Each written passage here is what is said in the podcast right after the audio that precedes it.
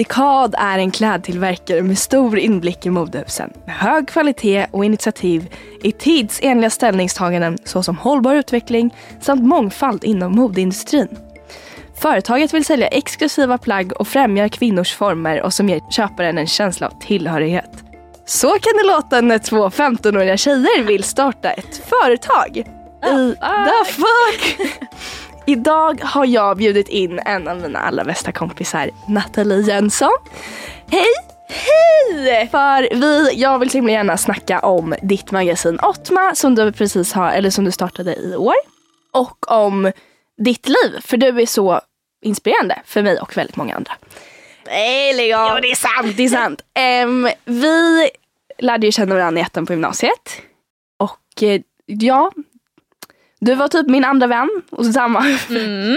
Ja, men vi var varandras andra vän. Vilket jag tycker är väldigt gulligt. Och vi blev alltså då bästa vänner när vi var 15 år. Vilket jag tycker är jättegulligt. Och då fick vi också den här fantastiska idén att vi ville starta ett modeföretag. Alltså nu bläddrar jag runt lite i det här och det är typ ganska, alltså vi har skrivit så här vision, uppdrag, strategiska mål. Jag, ing, alltså, jag tror inte jag kunde formulera mig så där. Jag tror att det var pappa. jag tror det var någon utomstående som skrev det där. Jag, Gud, det är så gulligt.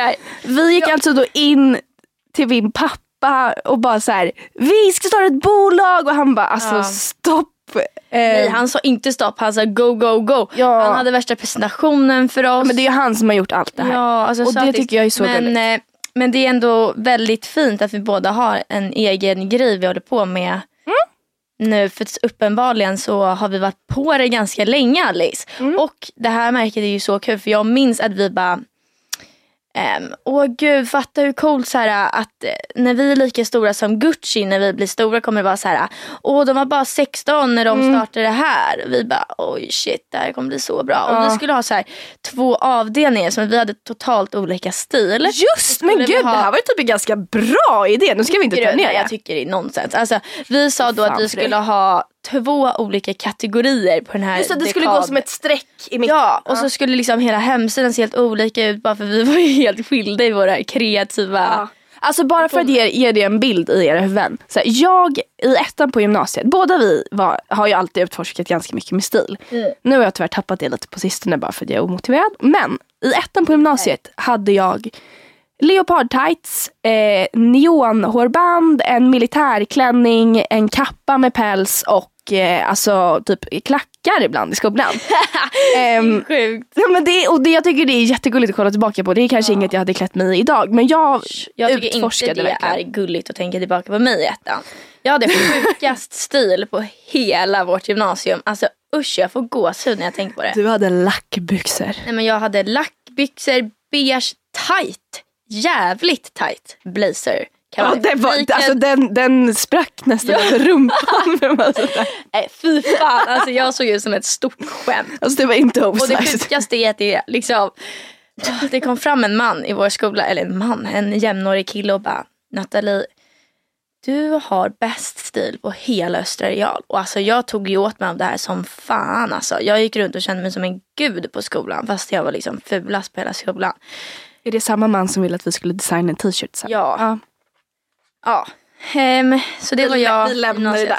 Ja vi kan lämna det där. Men det var ju bara en gullig liten anekdot om Ja. eh, Ja men och jag, jag, det, anledningen till att jag läste upp det var bara för att just komma in på det att så här, det är så gulligt att både du och jag eh, har, drömde så stort väldigt tidigt och nu kan vi sitta här och eh, diskutera i min podd om I ditt magasin. podd. Det är det är faktiskt Det är lite crazy. Det, det tror jag vi hade varit stolta över.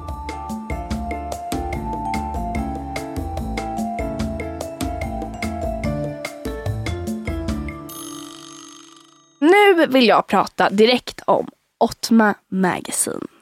Ja. För du har ju precis, eller när, när, när började du med Ottma? Jag släppte Ottma i maj det här året. Vad betyder Ottma?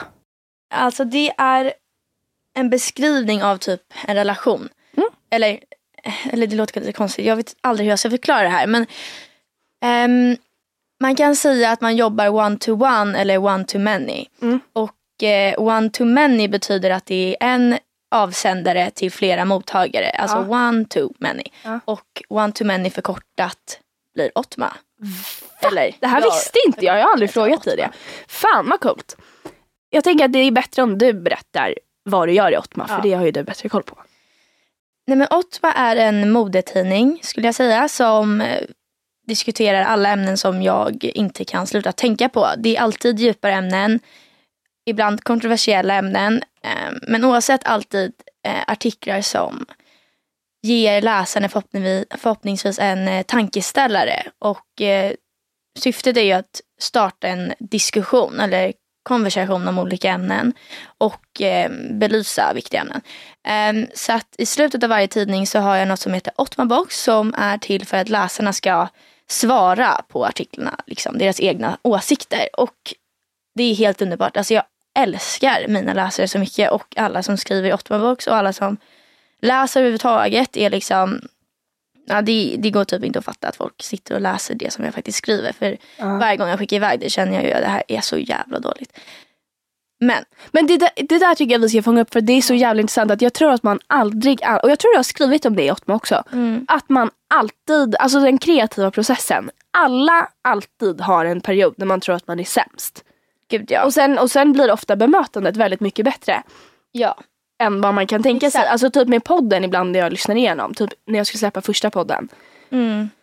Så var jag så nervös. Alltså jag tyckte det var så jävla jobbigt. Och det var väl verkligen så här sticka ut hakan för Mm. jag har ju ingen riktig plattform. Så, och det är ju ganska många som släpper en podd som har det sen innan. Och då blir det mer naturligt att man börjar prata. Men jag vill verkligen säga bara okej, hej allihopa, lyssna på mig. Och tyckte att jag gjorde jättedåligt ifrån mig. Men sen fick jag ju hur bra respons som helst. Och då blir det ju värt det.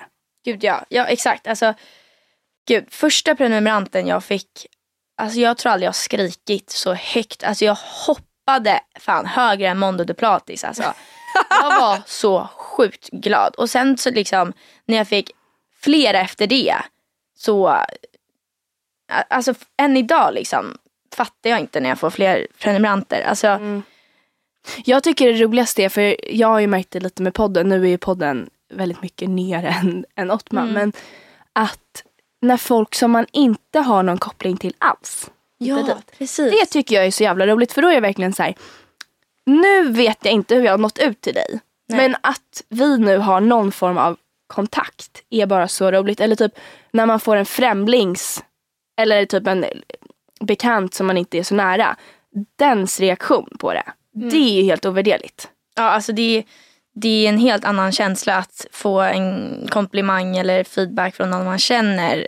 Eh, till skillnad från att få något svar från någon som man aldrig haft kontakt med. Alltså, jag känner igen många av läsarna som skriver i Ottma och som liksom är aktiva Mm. inom Ottmas eh, sociala medier och så vidare. Jag vet ju exakt vad de heter och allting. Alltså de vet det är ju klart. säkert inte att jag har registrerat det. Men det är ju sjukt. Alltså, jag tror inte man förstår hur mycket varenda liten sak betyder för folk som har såna här grejer. För att som enskild läsare kanske man inte tänker på att man gör någon jäkligt glad. Bara Nej. för att man lyssnar eller läser. Men det Nej. är ju sjukt alltså. Ja det är faktiskt sjukt, helt alltså. det är, det, men det är faktiskt helt sinnessjukt. Och också så här, ehm, man måste, jag måste tänka på det själv också, att man inte snålar med komplimanger till folk man inte känner. För jag kan ju tänka att så här, gud vad den här personen är, har kommit längre i den här frågan än mig, då bryr de sig inte om min åsikt. Men alla alltid blir glada för komplimanger. Alltså man ska Ja. inte snåla med det. Nej men verkligen och speciellt typ eh, gällande Ottma så har ju folks tankar på det jag skriver ingen ehm, relation till vart de är i sitt liv eller vart de är i sin karriär. Alltså det har ju någons kommentar betyder inte mer eller mindre för att de är liksom framgångsrika inom modebranschen. Eller något. Alltså gud nej. Det är ju liksom tankar som är sjukt viktiga och intressanta att höra från alltså varje individ. Liksom. Det är alltid ämnen som bara är viktiga att få höra allas tankar på. Ehm, främst tjejer då.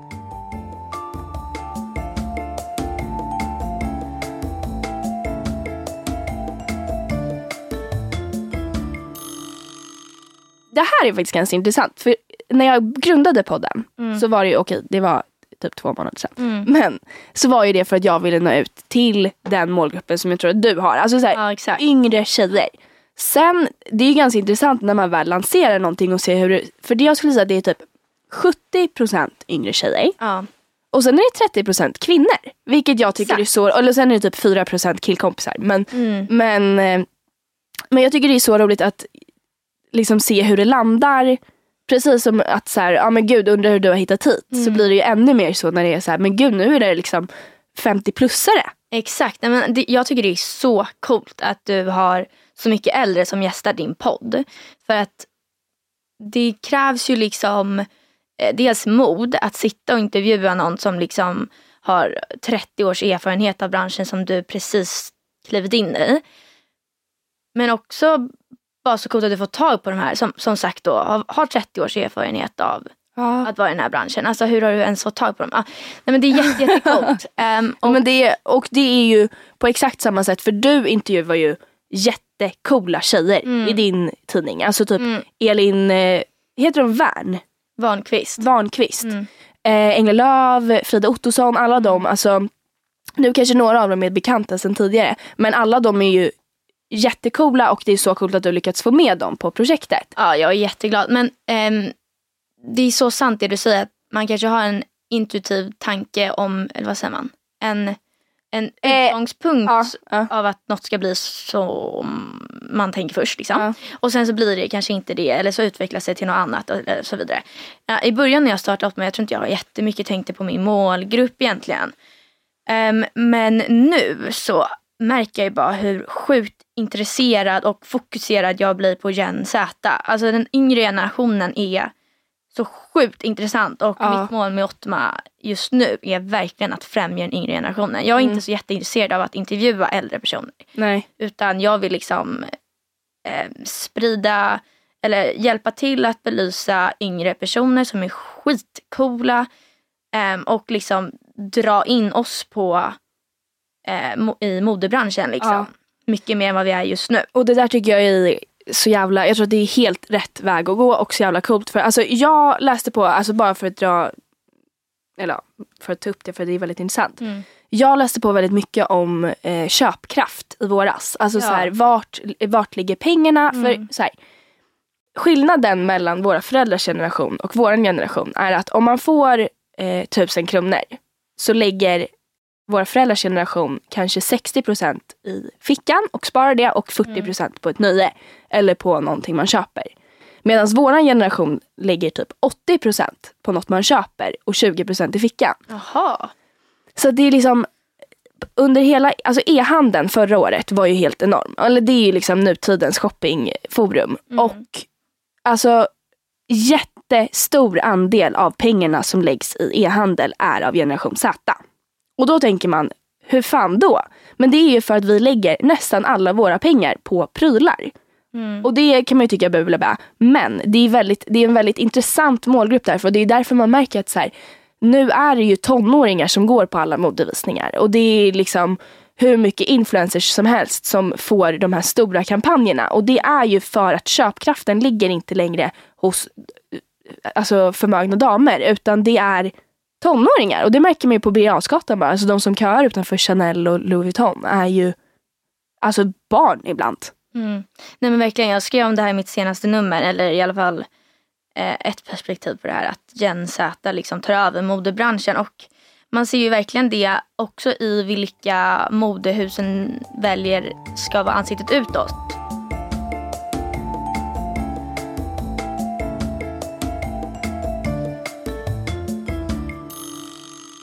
Innan vi ger oss in djupare på Ottma och hur allt det kom till så vill jag prata lite om din vardag. För jag tycker att det här är så himla intressant. Alltså jag, har tänkt, jag har funderat på det ganska mycket nu innan du kom hit. Att så här, du har ju under hela vår vänskap varit en sån som har 10 000 projekt samtidigt. Alltså när vi gick i gymnasiet så var det så här, du praktiserade på Nathalie Schutterman samtidigt som du pluggade på gymnasiet och samtidigt som du var ordförande för elevkåren. Och jag kommer ihåg att det var någon gång som du typ så här, i trean på gymnasiet typ så här, blev väldigt upprörd. Du bara nu har jag fått så jävla dåligt betyg men jag är så stressad.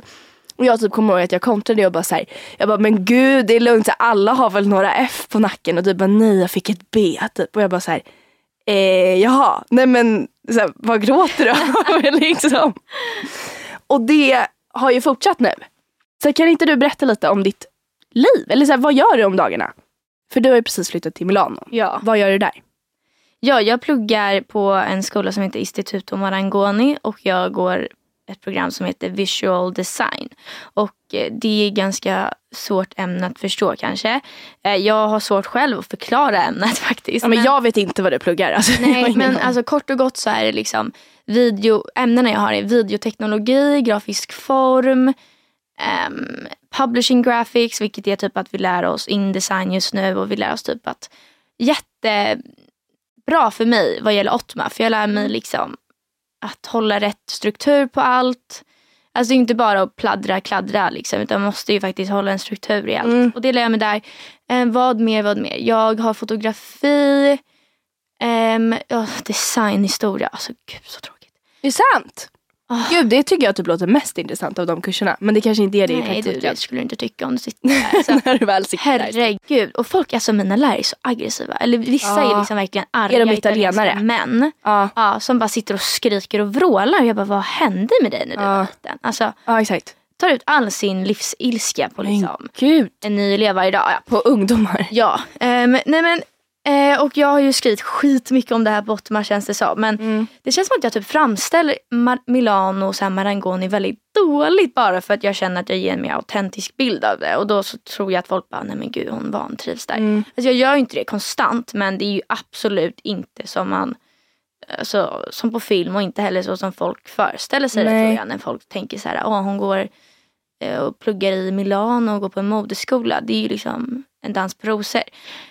Ehm, nej men så just nu håller jag verkligen på att vela om liksom jag har gjort rätt val och så vidare men det tror jag att jag gör vart jag än hamnar. Alltså, Gud, jag är så ifrågasättande som person liksom att jag aldrig tror att jag gör rätt val typ. Mm. Men jag tror också att det kanske är något som eh, i ditt fall kan vara positivt för det betyder också att du hela tiden är kritisk, att du hela tiden funderar på nya lösningar. Så här, ska jag kanske vara i någon annan stad? Ska jag lösa det här på ett bättre sätt?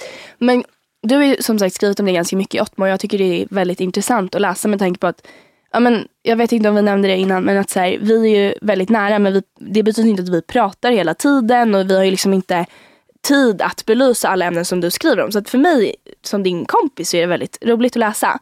Men också det här med att flytta utomlands. För det låter ju så lyxigt. Så, ja, men Natta börjar plugga i Milano, hon går värsta modeskolan. Så roligt, hon är på massa middagar med sina milanesiska kompisar. Men sen när man väl får liksom bakgrunden att så här, ja, men du ligger och gråter i ett hem där du inte känner dig hemma. Man kanske känner sig otroligt ensam. Tid, tid om, vad heter det, sundom tid eller något. Ja. Jag fattar vad du Ja, menar. tid om. Ja. Nej men att så här, det är ju inte egentligen jättelyxigt. Nej, gud nej. Alltså det är så här, man har knapert med stålar. Alltså det är så här, Ja. ja. Nej men verkligen, alltså gud. Och grunden till problemet är ju Alltså inte Milano, det är väl inte skolan heller och det är inte kompisar heller utan grunden till problemet är att man flyttar från sin familj, från sina vänner, från sitt hem, från sin stad. Alltså mm, man förstår inte hur mycket det rubbar en förrän man har gjort det tror jag. Och sen kanske det underlättas om liksom allt är perfekt dit man flyttar. Eh, Men om det, man känner att det är lite problem i alla områden och sen också att man inte har den här trygga basen så blir det liksom mm, depression ibland. Alltså nu ska inte jag slänga med be- begreppet depression för jag är inte på riktigt deprimerad men jag är väldigt ledsen liksom mm, um, titt som tätt. Och sen är jag också jätteglad titt som tätt. Jag har insett att em, livet i Stockholm och livet i Milano ger mig typ två olika delar av den lycka jag vill åt. Liksom. I Milano så utmanas jag. Jag håller bara på med att jobba mot min karriär och jag känner att jag, ja, jag kanske sa det, ja, men jag utvecklas som person. Både liksom vad jag lär mig men också eh, klädesmässigt. Gud, alltså jag hade aldrig kommit till den nivån av mode, eller vad man ska säga. Som jag känner att jag är vid nu om jag hade bott kvar i Stockholm. Alltså hade jag klätt mig så jävla tråkigt och gett upp liksom. Så bara det är jätte, jätteroligt. Och det var ju exakt det jag kände att jag missade i Stockholm att bo kvar. Men när jag är i Stockholm är jag ju genuint lycklig, jag är lugn, jag har inte en, ett turbulent humör. Um, jag har liksom, jag går bara runt och liksom har den här grundlyckan eller ska jag säga. Men sen här så känner jag inte heller att jag rör mig mot mitt, mot mitt mål i livet och att jag träffar inspirerande människor. Jag är ju typ bara i min lägenhet med min pojkvän. Liksom. Så det är, ju, det är ju ingen plats jag känner att jag får allt på. Men det kanske också är därför att jag, det är bra att jag pendlar.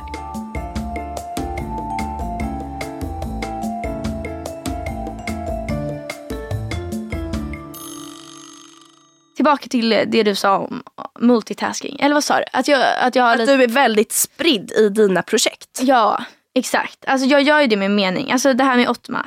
Jag kan ju ge en liten eh, eh hemlighet här. Eller vad man säger. Att det kommer ju ändras strukturen till nästa år. För att fixa kvaliteten på tidningen. För det är ju så nu att varje månad så har jag fett mycket ångest att skicka ut tidningen. Alltså jag, jag älskar att hålla på med tidningen. Det handlar inte om det utan det handlar om min prestationsångest. Att jag skäms liksom av att skicka det. För jag bara fy fan vad den här tidningen är ful. Shit vad dåligt jag har skrivit. Så där känner jag liksom. Men jag tycker det är så jävla tråkigt för att jag blir ju alltså, häpnad varje gång du släpper ett nummer. För jag tycker att det är helt genialiskt. Men det är ju verkligen, jag får ju exakt samma ångest när jag, jag kan ju inte sova när jag släpper podden.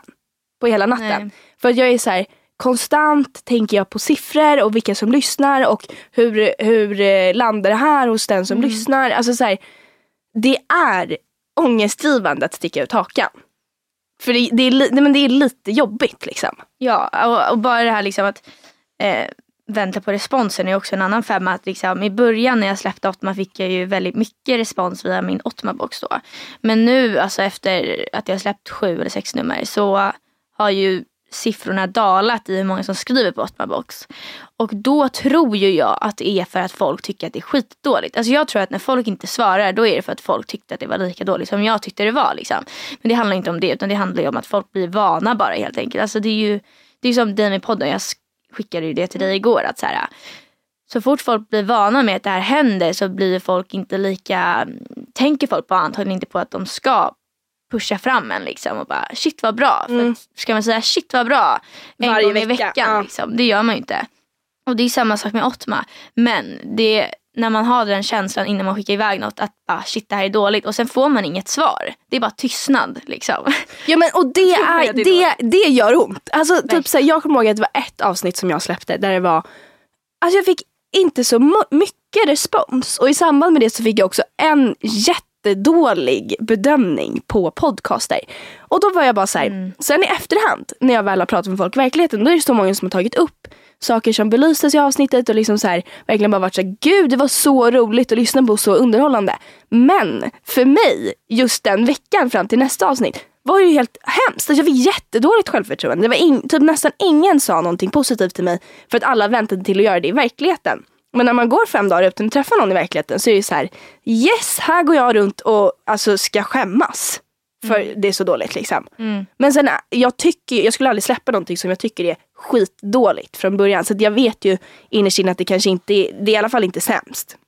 Nej och det lät kanske lite pick. Jag, bara, jag tycker alltid jag är så dålig. jag Nej, skickar." men gud. Jag är ju självklart nöjd. Alltså jag kan ju vara riktigt jävla nöjd över liksom vissa sidor. Men jag minns inte senaste gången jag var nöjd över hela numret. Och det är det jag vill tillbaka till. Liksom, att, att speciellt om jag ska använda det i liksom portfoliosyfte så vill jag ju kunna visa så här, bara, det här är liksom det här är vad jag går för. Och nu när jag vis, visar ett nummer, jag vet liksom inte vilket nummer jag ska visa eller hänvisa till för jag bara fan jag är ju missnöjd över någonting i varje tidning liksom. Och sen det kanske man får lära sig att liksom bara se över. Men jag vill i alla fall tillbaka till det här för att som sagt jag, jag pluggar ju eh, heltid och har ju intensivt i skolan. Alltså vi har ju stora projekt som vi ska jobba med liksom utanför skolan och Eh, dessutom är våra dagar, vi slutar liksom klockan åtta på kvällen och börjar ibland åtta på morgonen. Så att vi går ju i skolan alltså, i för mycket timmar. Alltså. Och plus, alltså, fatta att gå, börja skolan åtta på morgonen, gå till åtta på kvällen och sen komma hem och börja åtta på morgonen igen. Alltså vart finns tiden att göra någonting? Jag hinner ju varken Så jag hade inte gått dit. Nej, alltså jag hinner ju varken med Ottma eller plugget i skolan.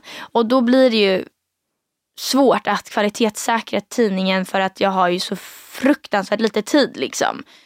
Min eh, ja, men svärmor, eller vad man säger, nu är inte jag gift med min pojkvän, men Denise känner eh, Nathalie Schuttman.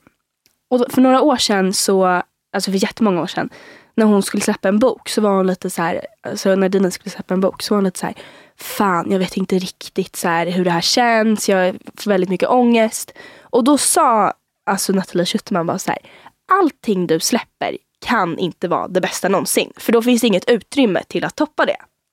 Och det är så jävla bra när man väl har det och speciellt från en så framgångsrik person. Att så här, ja nej men självklart kommer inte allt alltid toppa det senaste men bara genom att konstant visa liksom att man är liksom väldigt på och väldigt eh, mån om att släppa ut delar av sin kreativitet. Mm. Det är liksom vinsten.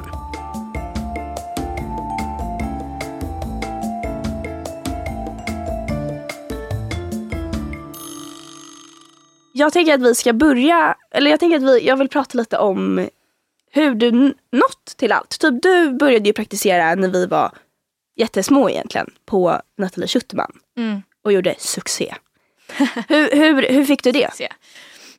Jag tror att, att jag fick den praktiken på Nathalie Schuterman är grunden till min inställning till typ vad jag kan göra.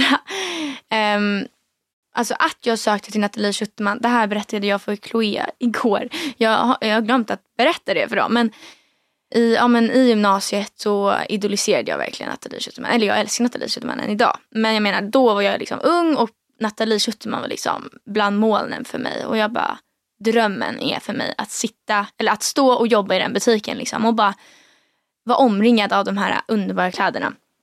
Och så gick jag in på Nathalie Schuterman, smög in och kände, kände mig liksom töntig som gick runt där och kände bara att jag inte platsade liksom.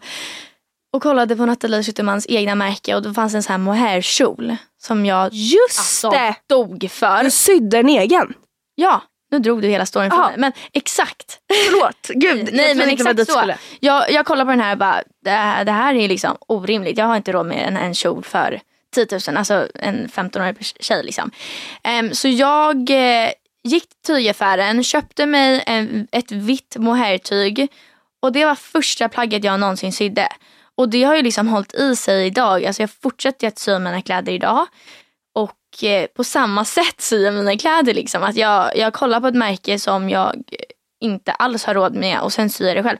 Det är ju dock, alltså oh, gud jag vet inte riktigt om det där, jag får fortsätta med det där. Alltså. För jag pratar ju väldigt mycket om så här, får man kopiera andra och um, kopiering av småmärken är ju något som fast fashion-märken gör hela tiden just nu. Liksom. Så det är ju egentligen inte så bra game att göra så som jag gjorde. Men så gjorde jag i alla fall och eh, än idag syr jag ju mina egna grejer och grejer. Men strunt samma. Um, så att jag uh, var ju där och härmade Nathalie Schutermans kläder och la la la. Och sen en dag så satt jag på kvällen vid mitt matbord och spontanansökte bara. Alltså från ingenstans bara, nej men jag måste göra det. Liksom. Och det är så jag rullar fortfarande. Att jag, jag får ganska impulsivt en tanke och sen så måste jag göra det. Och det har ju lett till många ja men ännu fler nej. Liksom. Alltså jag har ju skrivit till hur många som helst under min tid vid liv. Och eh, har ju kanske fått 1% svar men den 1% har ju tagit mig långt. Liksom.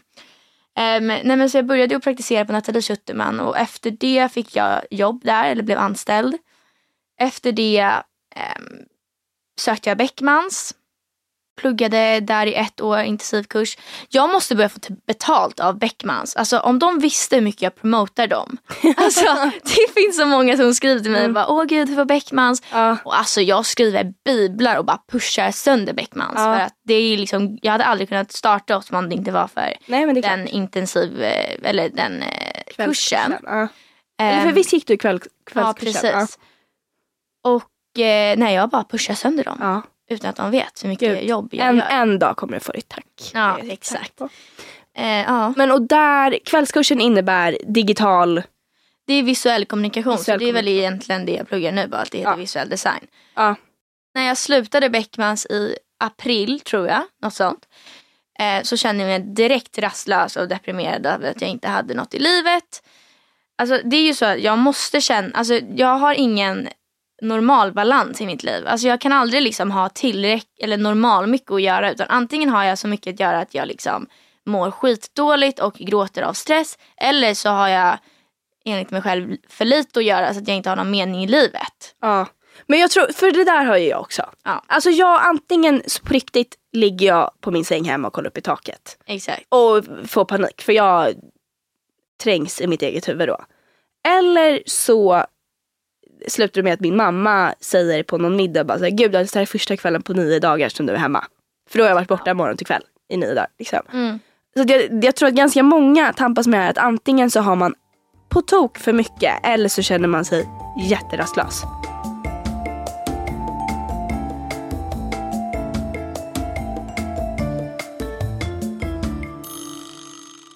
Vart tänker du att allt ska leda? Alltså du, du pluggar i Milano och du har den här jättekola tidningen. Var, vart vill du, vad är dina drömmar? Alltså vart vill du komma?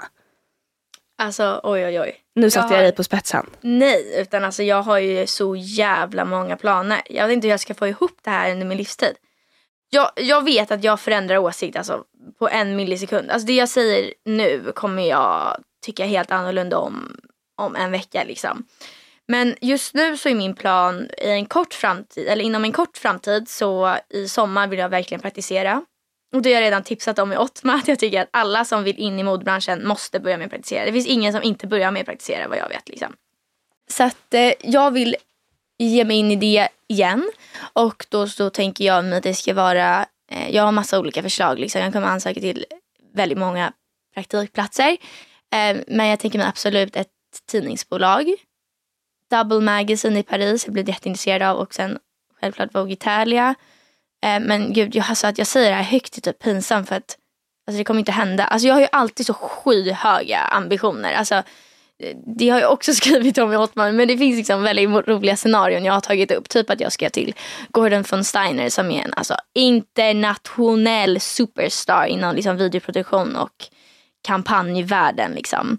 Han jobbar med alltså, Bella Hadid, Versace. Alltså, toppen av toppen jobbar han med. Han ska jag till i ettan och fråga om praktik. Alltså, och jag har citerat mitt mail i Ottman. Ni måste gå tillbaka och kolla för det är för pinsamt. Det är som nu att jag säger att jag vill praktisera på Vogue Italia. Jag har inga Alltså det gränser. är bra. Det man ska, alltså jag har ju trakasserat Lars Wallin i mina dagar. Alltså jag var ju jätteintresserad Det är av modedesign. Du vet att jag har träffat honom flera gånger. Det har jag med. Har du? Mm. Fan. Jag blev bjuden på hans frukost-release-event när jag var på Varför? NK. Aha, Han öppnade ju en studio på NK så ja, då var jag ja, med ja. på hans eh, pressfrukost.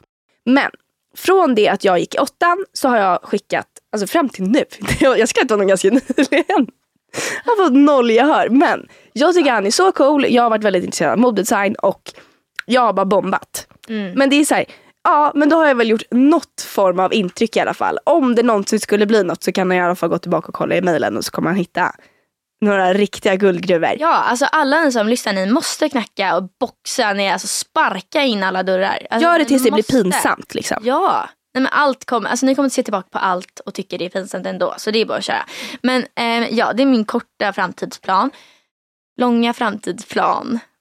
Jag vill ju såklart fortsätta med Ottma. Jag har självklart också tänkt på ett klädmärke. Det har jag redan pratat om. Men det, det går upp och ner för min tanke med det här klädmärket. Jag, Vad dekad? jag vet inte alls om. Dekad kanske det blir. Nej, men jag vet inte om jag kommer göra det. Men jag, gud, jag tänker på det jättemycket. Jag vill också jättegärna jobba på stora bolag. Alltså inte bara, inte bara praktisera utan liksom jobba inom de här eh, stora företagen. Men självklart också vara entreprenör. Och sen, när jag är typ 50, då ska jag göra film. Alltså jag ska, jag ska vara regissör.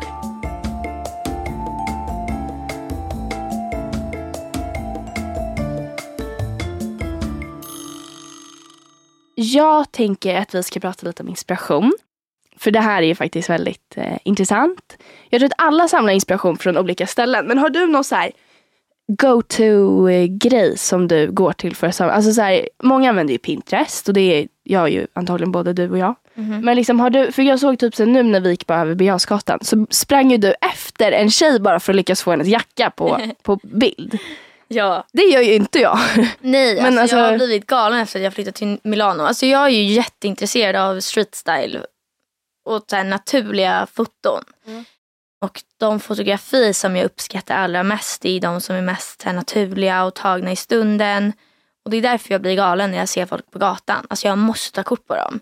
Och alltså jag har ju tänkt på det så jäkla länge. Vi får se om det kommer upp i någon framtida eh, Otma-nummer. Men så jag vill jättegärna gå på stan med min kamera och fråga om jag får ta kort på folk jag tycker är inspirerande eller coola på något sätt. Och det behöver inte vara inspirerande så här, wow vilken snygg outfit hon hade. Utan det kan vara en gammal gubbe som jag tycker är så jävla chill. Så utstrålningen. De... Ja, eller bara estetiken runt om. Alltså, ja, vad som helst verkligen. Men, Men jag tycker, eh, för vi var ju, jag vet inte om jag sa det, men vi var ju på Saturnus innan och köpte fika. Där tycker jag alltid att jag ser gubbar som jag känner är så här.